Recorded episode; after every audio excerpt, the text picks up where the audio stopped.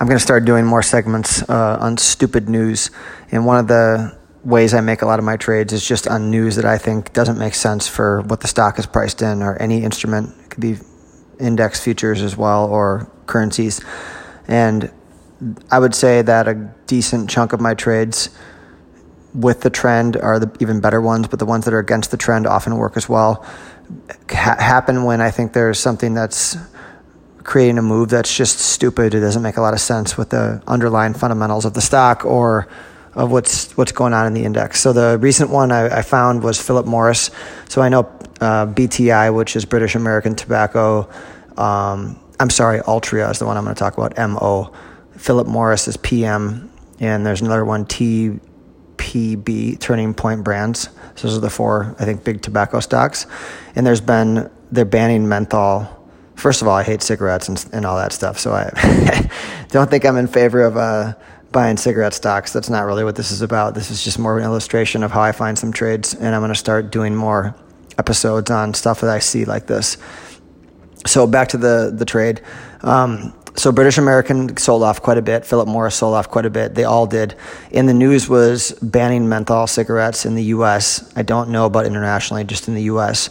And then the other thing was um, e-cigarettes, and they're looking at banning e-cigarettes in the U.S. And I don't know internationally either about that if what's going on there. But each one of these tobacco companies has a little bit different mix of menthol portion of overall sales and e-cigarettes being part of their future. So they all are affected a little differently. But with Philip Morris or with Altria, sorry, M symbol MO, we had uh, the news that pushed the whole sector down and caused a big decline in Altria. I have, I'm not looking at my chart, but I'm thinking it was 40, 50% or more.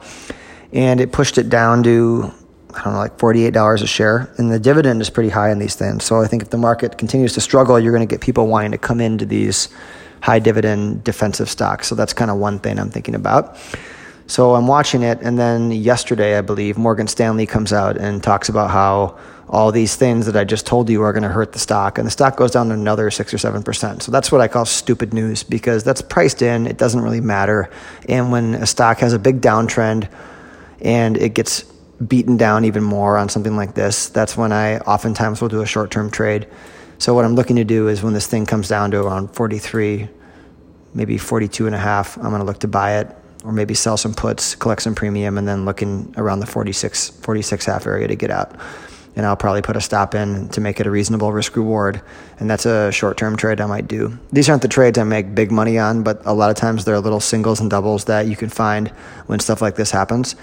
So a bigger, if this trade, to make this a bigger trade, it would be almost a different scenario where tobacco was in a big uptrend and there was a lot of people buying it and the same news caused a pullback in an uptrend and it got a little bit violent on the downside because everyone was stuck buying at bad prices and they had to get out on, on the stupid news and then it caused like a move back up to the highs. I like those even more. I'll trade those bigger because I'm with the trend. This one I'm against the trend so I'm more cautious, but it's something that I'm watching to see if it sets up. So coincidentally, there was another one that set up a couple days ago, and it was uh, in the S&P futures. We had this huge rally off the lows, off of Christmas debacle, and we kind of came back and retested the trend line across all the daily lows in the stock market. And right as we're doing that, it blows through the top of it on news that we reached a deal with China or we think we could reach a deal. And it was denied a few a day or two later, but that's another stupid news story in my opinion. I don't think it matters that much. I think that there's so much distrust between the countries. I did another recording on what does matter, which is I think the Fed and the central banks that matters a lot more. So that was one that I did selling that and getting out a few days later based on that news at that point after a rally that big to to push up and squeeze everybody out on something like that um, it doesn't make sense to me so i'm going to try to do more of these because they're they're fairly they're not easy to identify but it's a little bit of an art form but when you start watching for them you'll notice that say you want to buy something and it's kind of in a downtrend or at least a temporary downtrend. Maybe we'll call it a retracement. Excuse me. And there's maybe a downward wedge or a little consolidation, and then it spikes through the bottom and gets really oversold on, on stupid news. Stupid news is not the company's having really poor earnings. It could be the company had bad earnings because of a one time tax event or because of a one time thing. That would be stupid news, in my opinion. That isn't really, but it's, it's more stuff that it's it's the Tesla battery fires, it's the J.P. Morgan whale trade, it's the Lululemon see-through pants because the founder blamed women for being overweight. It's uh, Elon Musk smoking weed, things like that.